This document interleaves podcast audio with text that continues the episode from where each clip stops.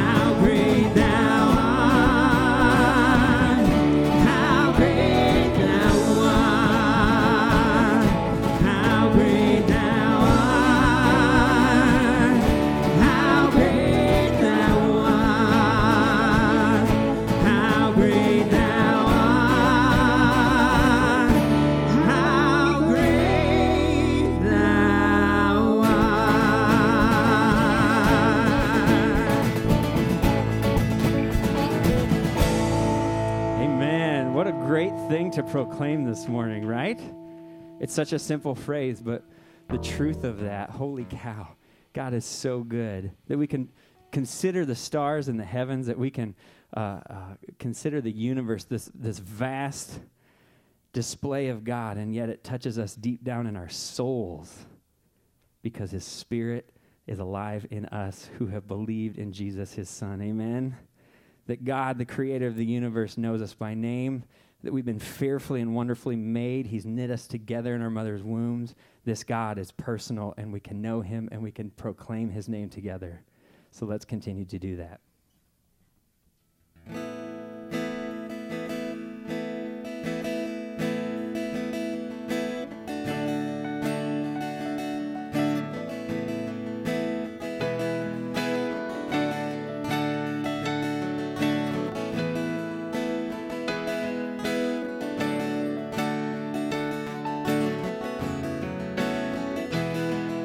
Have a reason to sing this morning.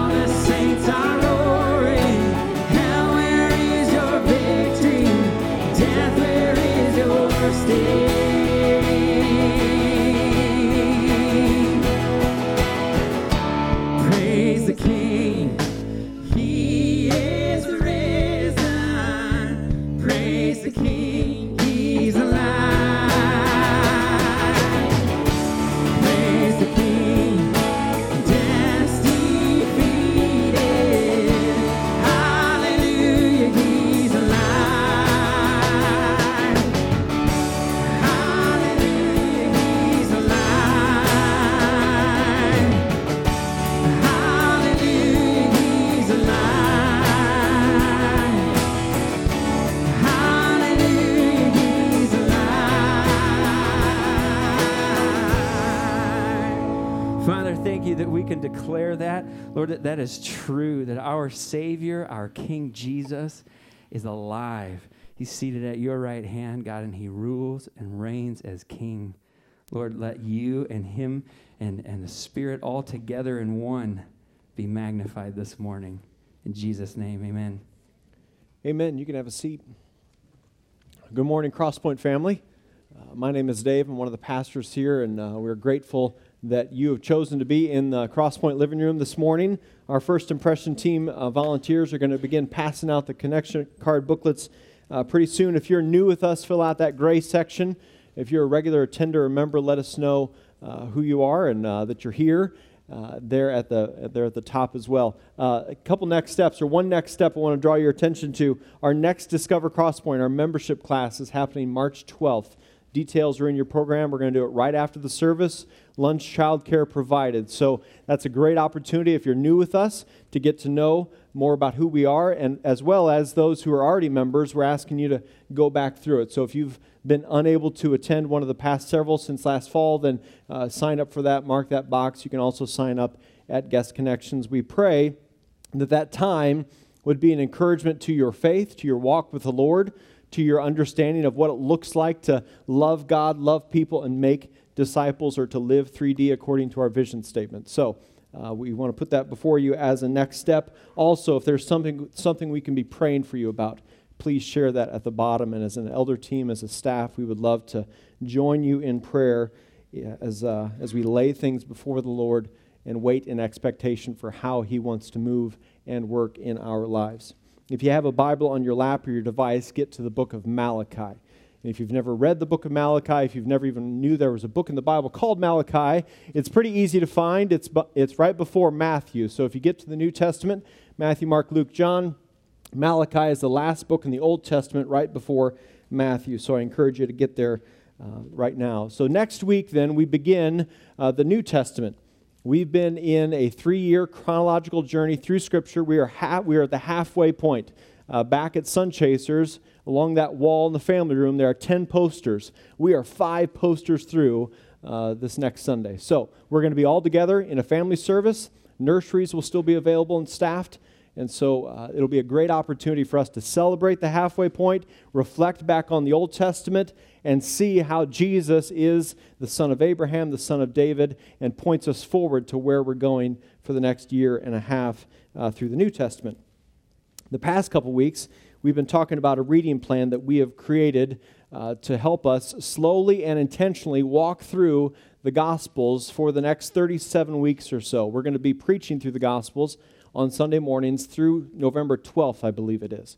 And so this reading plan takes us through the four, the four Gospels three different times, basically a chapter a day, over that course of time.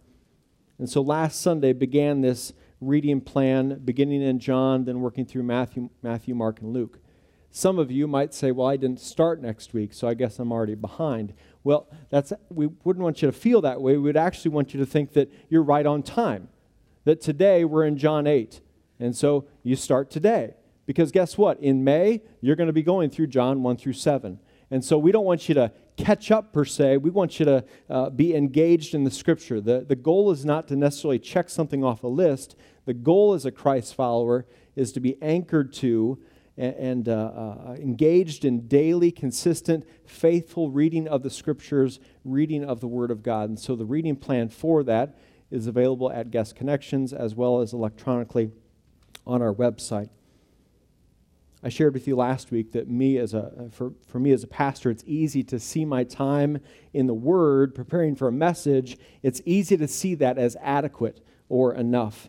And while the Lord most certainly encourages me and shapes me through the Word as I reflect on it, as I prepare on a message, any communicator, any pastor should allow the Word to first transform our own hearts before we try to uh, internalize that or before we try to communicate that to others. And so the Word most certainly does that. This week would be no exception to that. And so my time in the Word in preparation for a message is good, it's a godly thing. But what I was saying last week is that I also long to read and reflect on the Word simply as a son of the King or as a, uh, a child of God. And so Uh, hopefully, uh, that is an encouragement to you as we read the Word together alongside one another. I haven't graduated from my need for the Word in my life, and neither of you. And so I'm excited about how God's going to shape us in the coming weeks as we do that alongside one another. And then finally, there's one last resource back at Guest Connections. We call it a 27, uh, 2717 community group. And it's a way for you to read the scriptures alongside one another. It gives us a way to do that, our process to do that. Um, we talked about the REAPS method, and last week a little bit, that's on there, as well as some questions to ask one another. Our family, for instance, is going to be a 2717 community group. We're encouraging each other last week. So, how are you doing on your reading plan? Are you uh, are you behind? Are you on top? What'd you learn from uh, the Word today? And those kind of things. And then I'm also meeting with a couple guys on every other Friday to talk about what we're learning from the Word, ask each other some accountability questions, some questions to sharpen us as the Lord shapes us through His Word. And so I encourage you to get that uh, resource uh, back at Guest Connections to help us read alongside one another, be engaged in the Scripture together. Jesus said the greatest commandment is to love the Lord your God with all your heart, soul, mind, and strength.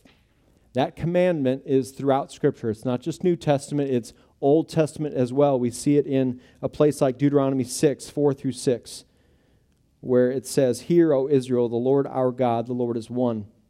Love the Lord your God with all your heart, with all your soul, with all your strength. These commandments that I give you today are to be upon your hearts. In our Crosspoint membership covenant, we call it worship supremely. We want to be a people who worship supremely, who lift up the Lord in our lives, who exalt Him. We want to be a people who reject idolatry, who say we're not going to allow other anything, anything or anyone other than the Lord to be ruling our hearts. We want our hearts to be captivated by the Lord Himself.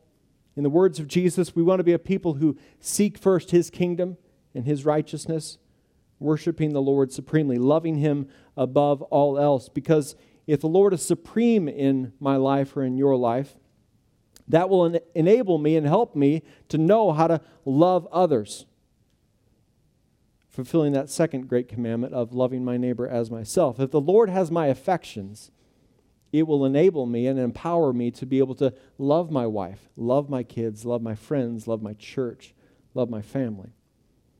Because then things like pride, selfishness, greed, anger, bitterness, those things won't be ruling my heart in how I interact with others. Instead, it will be me pursuing a growing love for the Lord, humbly coming before the Lord, saying, Lord, shape my heart, grow my love for you so that I might love others. Because all of life is worship. God has designed us to be worshipers, and we all worship something. It's never a question of if we worship, it is who or what do we worship in this life. And for the Christ follower, we confess that Jesus is who we worship. He is who we follow, trust in, love, stand in awe of. It's not us, but it's Him. And we say yes and amen. Love the Lord your God with all your heart, soul, mind, and strength. Worship supremely, yes and amen. But here's the reality, if we're honest is that sometimes our love for the Lord is half hearted. It's sometimes like, meh. I mean, maybe we don't intend for that to be the reality. I don't think we always do, but it's an easy uh, thing to slip into this half hearted devotion or love for Jesus. The Holy Spirit has helped me see this in my heart before. He's exposed the tendency in my heart to not live in daily awe of Him to live in awe of his name, his holiness, his justice, his love, his faithfulness, his grace, his mercy. Sadly, I think for Christians, the tendency that Christians have is that the longer we worship Jesus, the longer we follow him, the less enamored we are by him. Instead, what, what Paul would say in, is that we are to grow in our knowledge of the Lord so that we, we might grasp the depth of his love, the width of his love. That the more we would follow him, the more in love we would grow. And, but what happens sometimes as Christians is the longer we follow him, the more kind of uh, bored we get. And as we relate to the Lord, as we interact and, and, and understand who he is. one of our other prayers for 2017 is that the Lord would wake us. So the Lord would anchor us to his word. Another one of the six that we're laying before the Lord is that the Lord would wake us. That he'd wake us to his glory and awe, that he'd wake us from our sinful ruts and our rhythms, that, we, that he'd wake us from our indifference to others. And today in Malachi, in a lot of ways, we see the Lord calling the Israelites to wake up, wake up because their worship of God had become half hearted, it had become lifeless. It was a dead orthodoxy, if you will. It had become stale. And if you've ever eaten something stale, that is not an enjoyable thing to eat. Their hearts had turned away from the Lord, and maybe you find your, your own heart cold to the Lord today. Maybe you'd characterize your worship of the Lord as a bit lifeless. And I pray, if so, that if that's the case, that the Lord would wake us today, that the Lord would wake us to the ways in which we have not worshiped Him supremely, that He'd wake us to, a, to His great love for us as His people. So Malachi happens around the same time as Nehemiah and Ezra, mid 5th century BC, uh, 400 plus years before the New Testament. Malachi is a prophet. His name means messenger, and he's speaking the words of the Lord to the people and he's calling out some of the same sins that uh, Nehemiah and Ezra did in those books. And the Lord, through Malachi, is going to call the people to return to him. He's going to say, You've gone astray. But instead of just humbly, humbly admitting that, instead of the people saying, You're right, Lord, instead, what you see throughout all four chapters is the people basically asking questions, So, so prove it. So, so you say we don't love you, so you say we despise you. How is that, Lord? So you say we rob from you. How is that, Lord? And they're asking these really arrogant and proud questions to God. Instead of just kind of humbly admitting that, and you're right, Lord, instead they say, in a sense, prove it. And over the course of this book, he calls out multiple areas in their lives. He calls out marriage in chapter 2, money in chapter 3. And for the sake of this message, we're only going to ch- focus on chapter 1 because I think chapter one really sets the tone for the rest of the four chapters. And frankly, it's really difficult to try to teach through four chapters in one morning and to do that in a uh, understandable, kind of streamlined sort of way. And so I just want to uh, go chapter one only today. Your study guide and your community group will touch on other chapters in Malachi, but today, simply just chapter one, because I think it sets the tone for marriage or money or any other subject matter that we need to deal with. What I love about this book is that before he ever rebukes, before the Lord ever rebukes people, his people, he reminds them of his love for them. I love that order. Do not miss that order.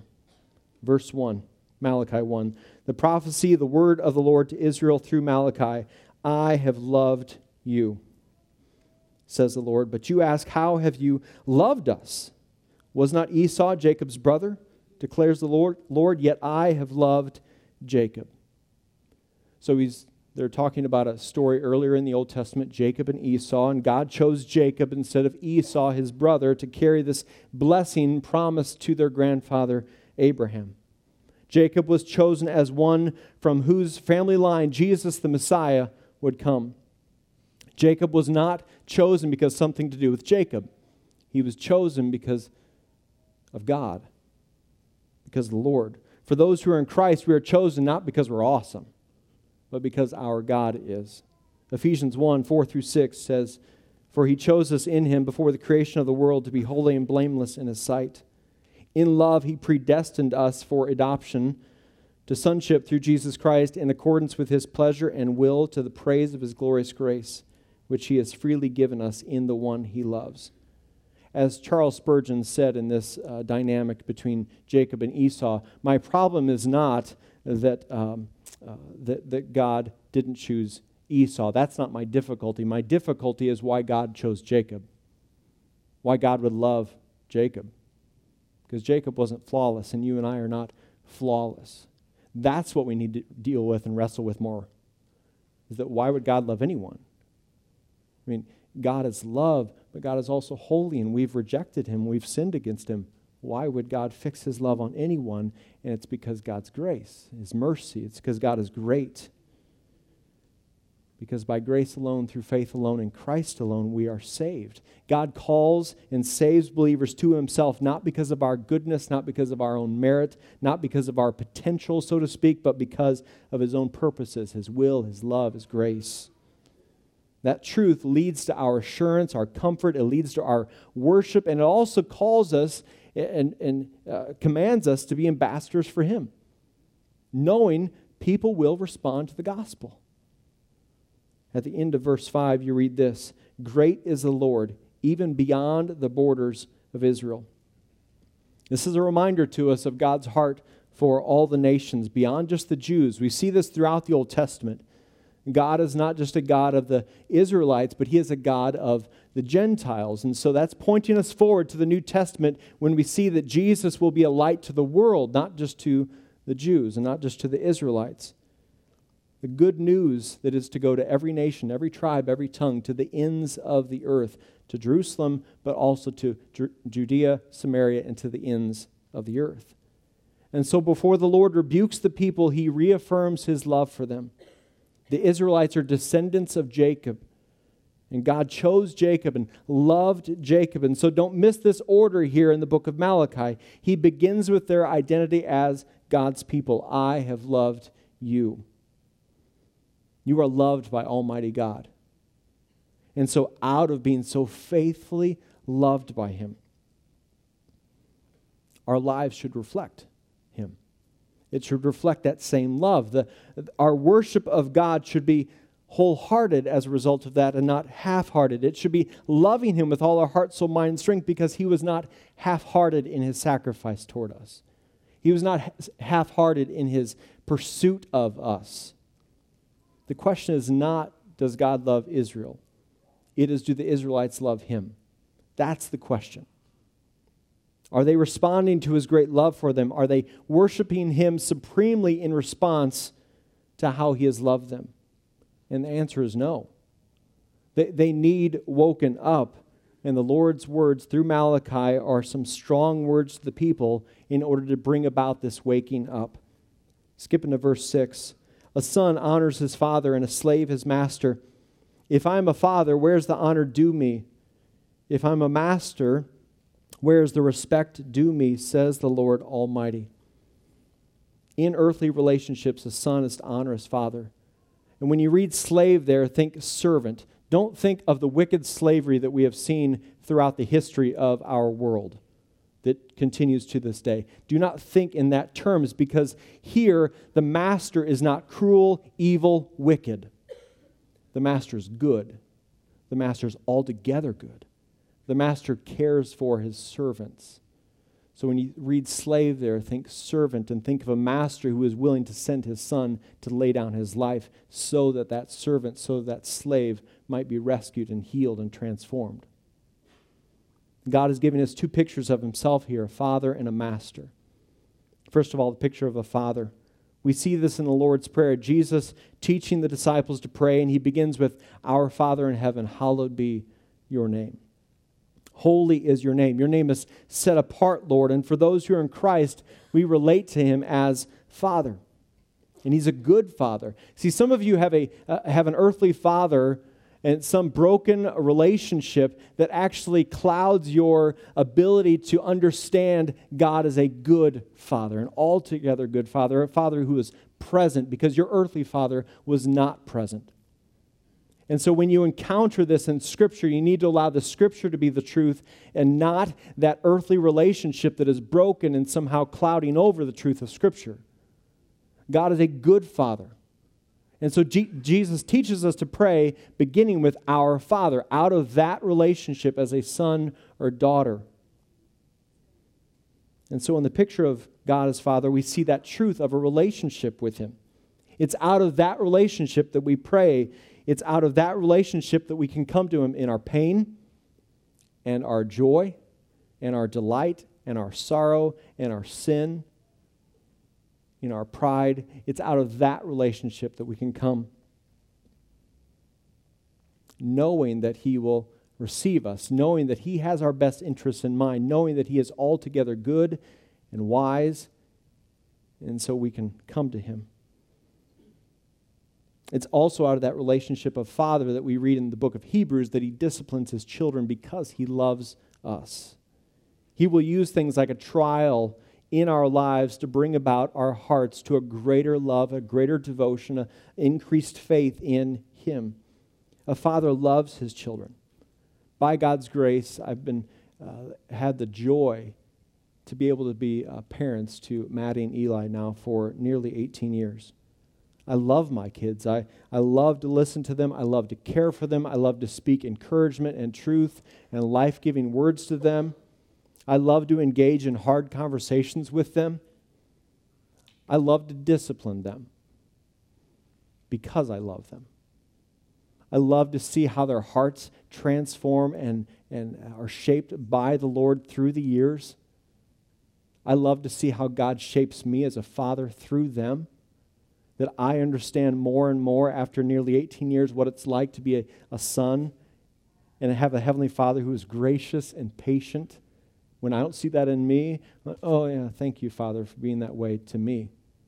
Thank you for continuing to shape my heart, that I'm not a graduate of the grace school, but I'm right alongside my kids in that. A father loves. So it's also in that picture of God as Father, think not only relationship, but think respect and reverence. If there's a hot button in most dads, it is when your child or children uh, appear to be disrespectful to you. They appear to be um, ignoring your words. They appear to be like, um, I really don't care what you say, Dad. I, I know you say that that's true, but I could really care less. I'm going to do it my way. If there's a hot button in most dads, it's probably that one. We respect our Father in heaven because He is all wise, all powerful, all knowing. James tells us that every good and perfect gift comes from our Father above. And so, as Father, we not only listen to His word, but we seek to obey His word. We don't want to just be hearers of it, as James would say. We want to be doers of the word. If you're in Christ, if you know Jesus as Lord and Savior, God is our Father and you are his child. And that should lead us to this heart that wants to seek to honor our Father in everything. The second picture there, the Lord gives of himself in verse 6, is that of a master, meaning he is Lord over everything. Everything belongs to him. He is sovereign. He is good. He's in control. He is the one who gave us life and breath. He is the one who knit us together in our mother's womb, who said in Isaiah 40, Who are you going to compare me to? Who are you going to compare me to? I'm the one who set those stars into motion. Who are you going to compare me to? I call them each by name. Who are you going to compare me to? This is what he continues to say. So he is Lord over creation, he's Lord over our lives, he is the master. And so, as his people, we seek to live a life of service to him, not to somehow earn his love, not to grow in, to obtain his love it's because we are loved. It's because we are loved. Because we are loved, we seek to live a life of worship to Him. Because He is good to us, that should lead our hearts not to grumble in our service, but to be doing it joyfully and willingly. The Lord begins his wake up call to the people in verse 6 A son honors his father, and a slave his master. If I'm a father, where's the honor due me? If I'm a master, where's the respect due me? Says the Lord Almighty. And you see that reference a lot here in chapter 1 Lord Almighty. You'll see it throughout the book. Because this is a reminder that our God is not just any God. He's not a, a grandfather that just kind of sits over in the corner and, and, and ignoring everybody else or indifferent to everyone one else or just disengaged. He is Almighty God. He is creator, author of life, judge, ruler. He's the King of kings, Lord of lords. And he's father and he's master, and yet the people do not treat him as such. There's no honor, there's no respect. And we have the same temptation in our lives. You and I do. It's easy for us to point out other people that struggle with this. It's harder for us to have the humility to say, yeah, sometimes that's me. Oftentimes that's me. He goes on, verses uh, 6 through 9. It is you priests who show contempt for my name, but you ask, How have we shown contempt for your name? Again, they kind of ask these questions back to God. By offering defiled food on my altar, but you ask, How have we defiled you? by saying that the Lord's table is contemptible. When you offer blind animals for sacrifice, is that not wrong? When you sacrifice lame or diseased animals, is that not wrong? Try offering them to your governor. Would he be pleased with you? Would he accept you, says the Lord Almighty? Now plead with God to be gracious to us with such offerings from your hands. Will he accept you, says the Lord Almighty? So the Lord is not just calling out the people, he's calling out the priests here. And the priests are the ones to be uh, leading the people into worship. They're the spiritual leaders. They, they preside over these sacrifices, and it was their duty to uh, honor them and to uphold them in a um, God honoring way. And to do them in a way that the law of Moses commanded them to do. But God is telling them here that how they're going about the sacrifices is defiling his name because they're doing it in a way that is contrary to how God commanded them to do so in books like Leviticus or Deuteronomy.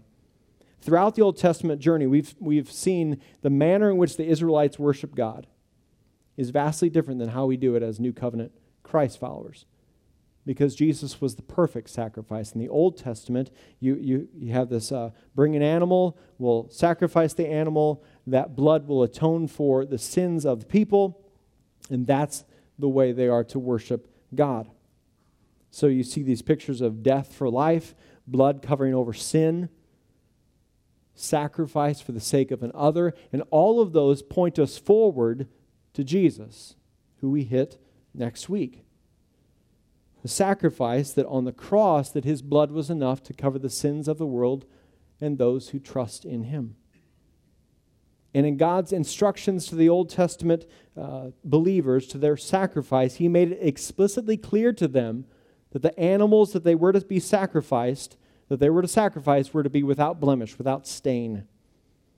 They to be the best of the best. Because again, that points us forward to Jesus, who was without sin, who took on sin to become sin for us, to die in our place, who took on that curse of sin, bore the weight of it on the cross. That points us forward to the best of the best, God's very own Son, sacrificing for us, dying in our place. But the priests here are allowing blind, lame, and diseased animals to be sacrificed. They're disregarding God's word to them. The animals were to be the best of the best because God is holy, God is pure. And so offerings are to be made in that kind of manner. But instead, what the people are doing, what the priests are allowing, was they were bringing leftovers to worship. They'd bring the, li- the, the, the blind, the lame, the diseased animal because that animal is worth nothing. The best of the best would bring profit to them in the marketplace. The best of the best would allow them to make money on the side.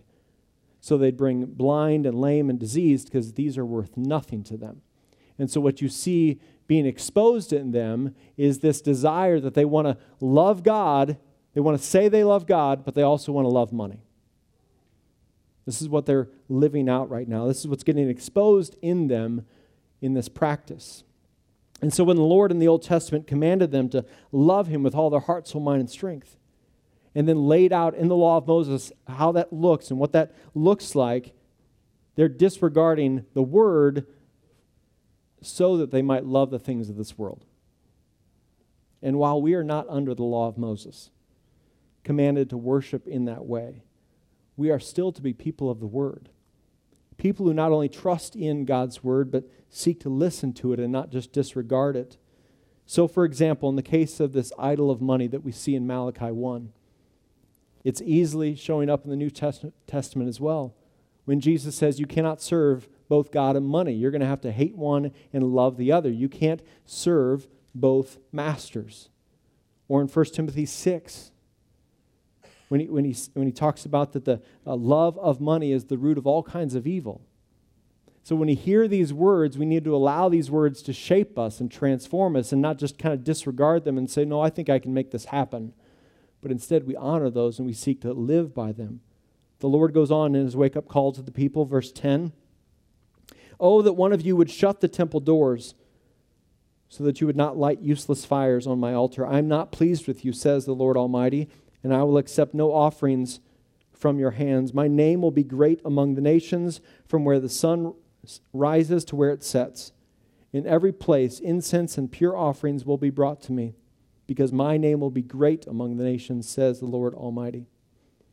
So the Lord would rather have the priests shut the temple doors than worship him in this unholy, shallow way. And then verse 11 begins with my name. If you look in chapter 1, you see Lord Almighty show up a lot, and you see my name show up a lot. Not just in chapter 1, but throughout this book. My name, his name, represents his character, his nature, who he is, who he always has been. It's the sum total of who he is.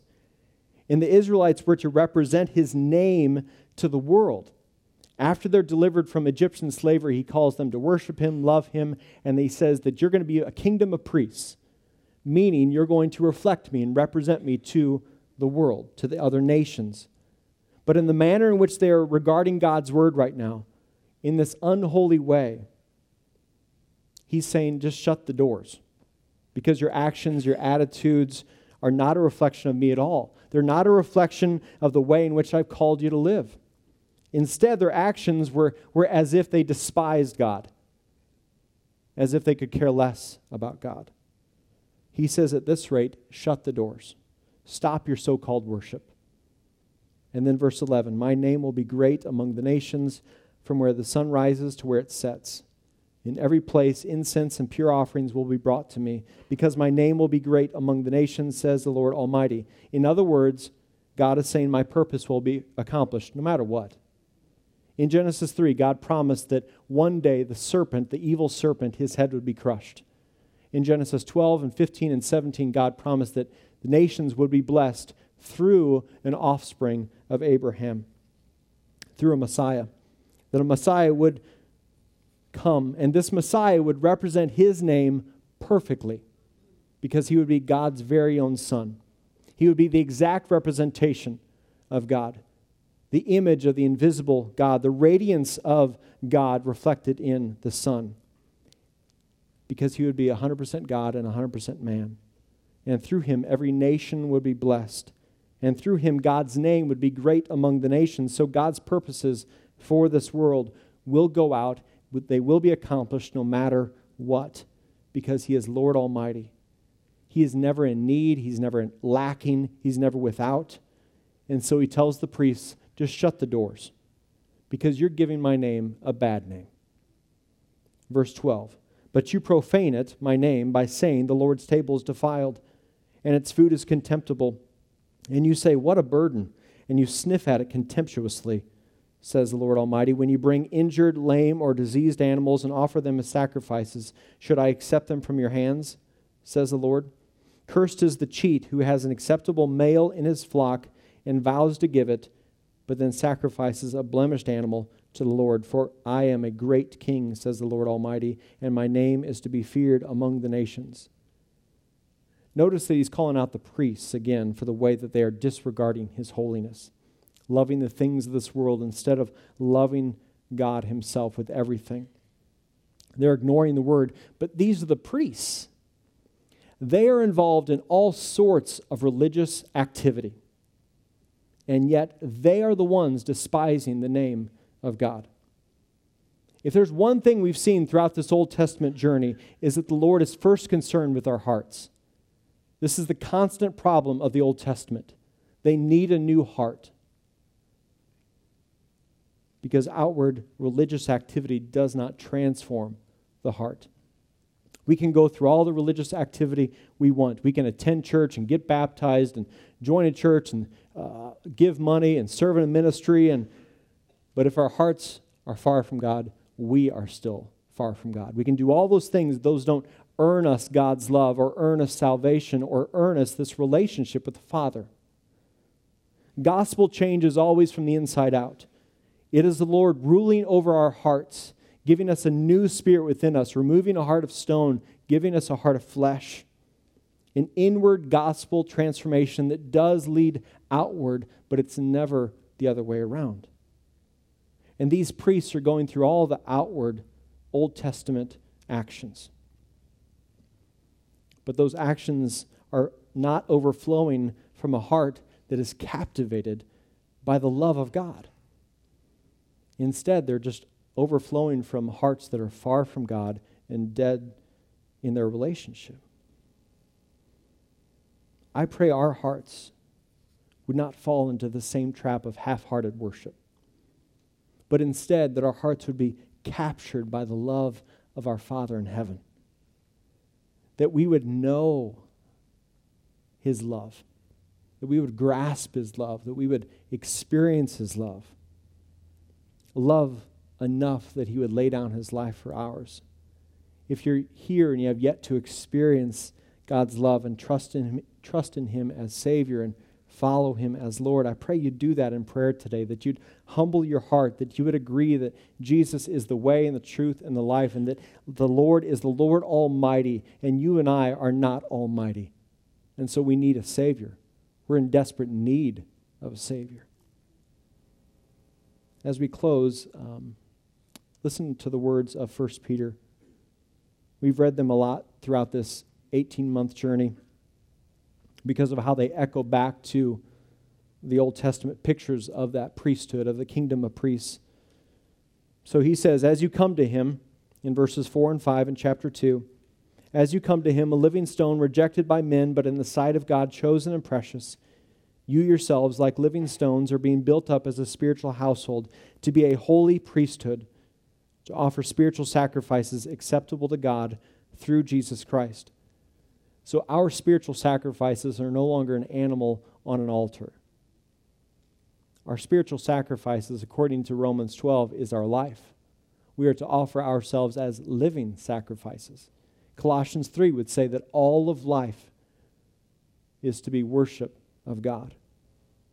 Because God has chosen believers, because He's called us His own, because He has laid down His life for ours and demonstrated such extravagant love through the cross. And we respond to that by saying, We love you, Lord. And we want to live for you. We want to reflect your love to others. And then Peter goes on in verses uh, 9 and 10, reminding us of our identity as God's people. And then out of that identity flows an activity. But you are a chosen race, a royal priesthood, a holy nation, a people for his own possession, that you may proclaim the excellencies of him who called you out of darkness into his marvelous light. Once you were not a people, but now you are God's people. Once you had not received mercy, but now you have received mercy. Our prayer for 2017 begins with wake us, but it ends with send us. And this is what we see here in 1 Peter.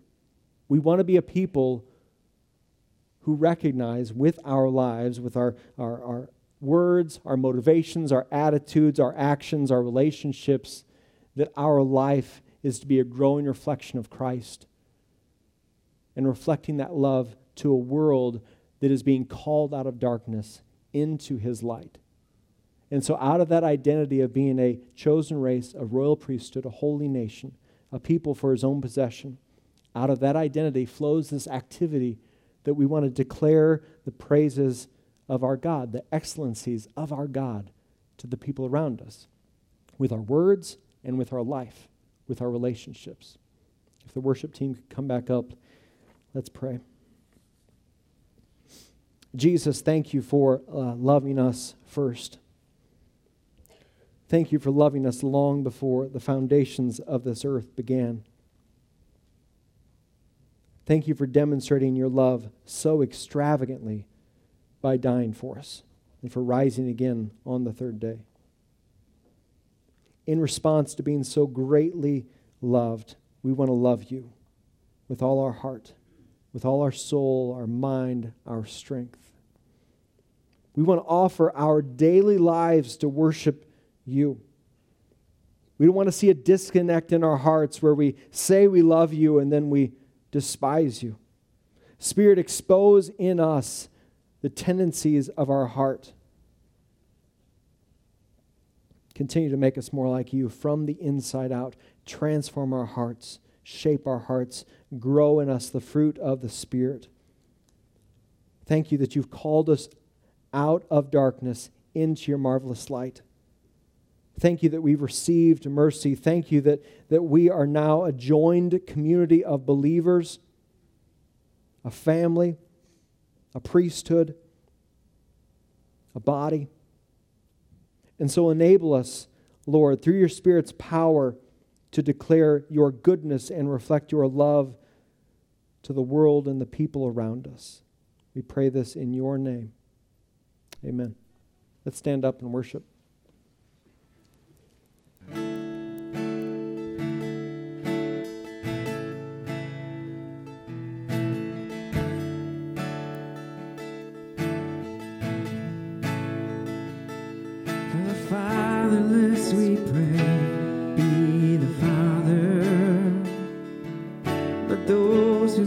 there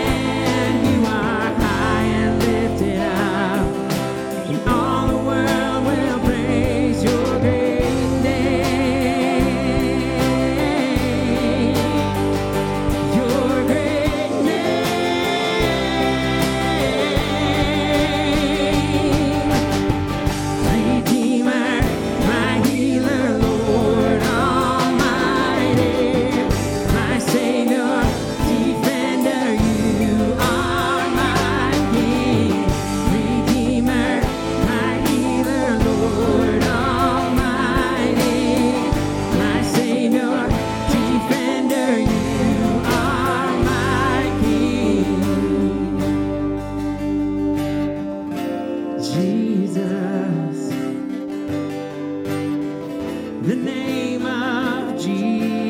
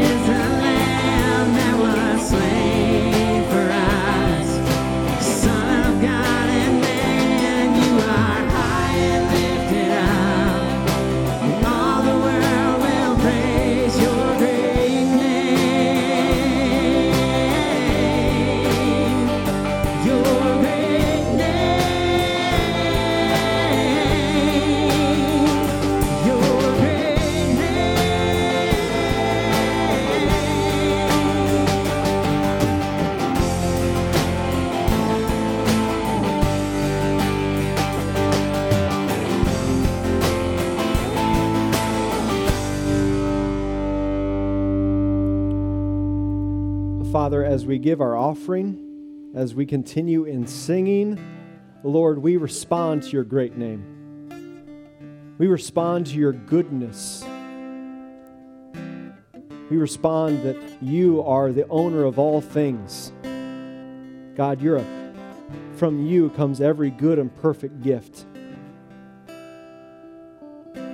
Father, we pray that as we give that you would check our heart motives, Lord much like Malachi 1, that you would help us to, uh, to uh, that our hearts would be inclined to you, that, that we wouldn't be giving begrudgingly,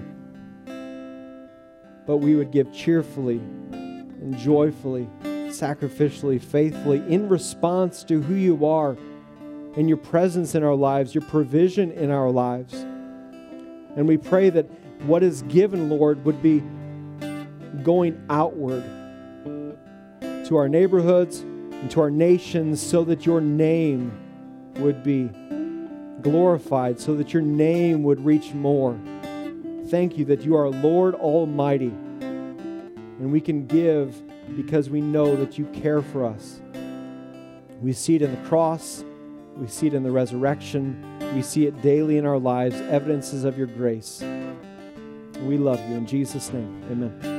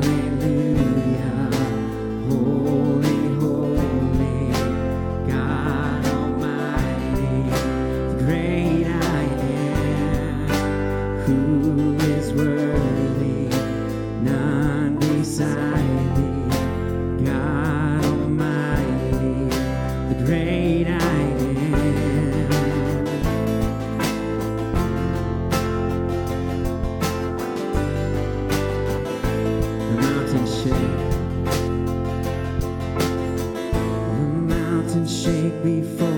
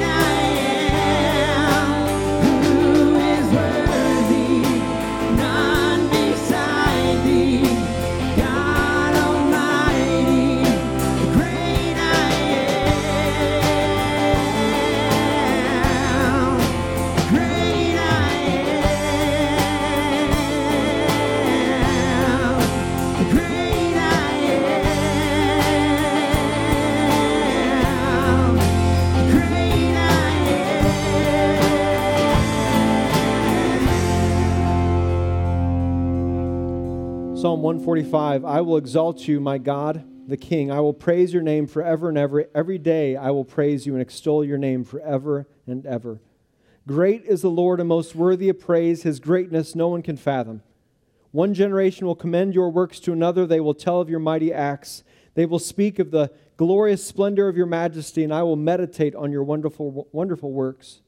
They will tell of the power of your awesome works, and I will proclaim your great deeds. They will celebrate your abundant goodness and joyfully sing of your righteousness. The Lord is gracious and compassionate, slow to anger and rich in love. The Lord is good to all. He has compassion on all he has made. All you have made will praise you, O Lord. Your saints will extol you. They will tell of the glory of your kingdom and speak of your might, so that all men may know of your mighty acts and the glorious splendor of your, of your kingdom. Your kingdom is an everlasting kingdom, and your dominion endures through all generations. The Lord is faithful to all his promises and loving toward all he has made. The Lord upholds all who fall down and lifts up all who are bowed down.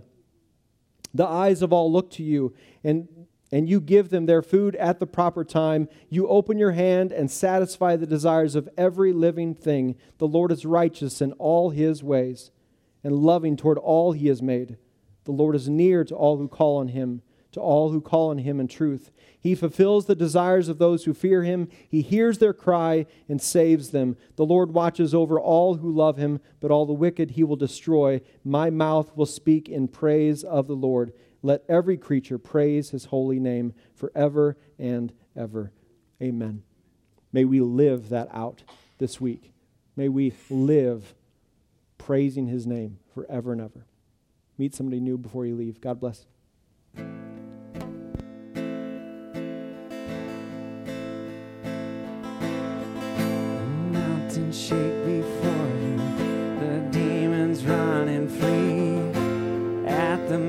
watching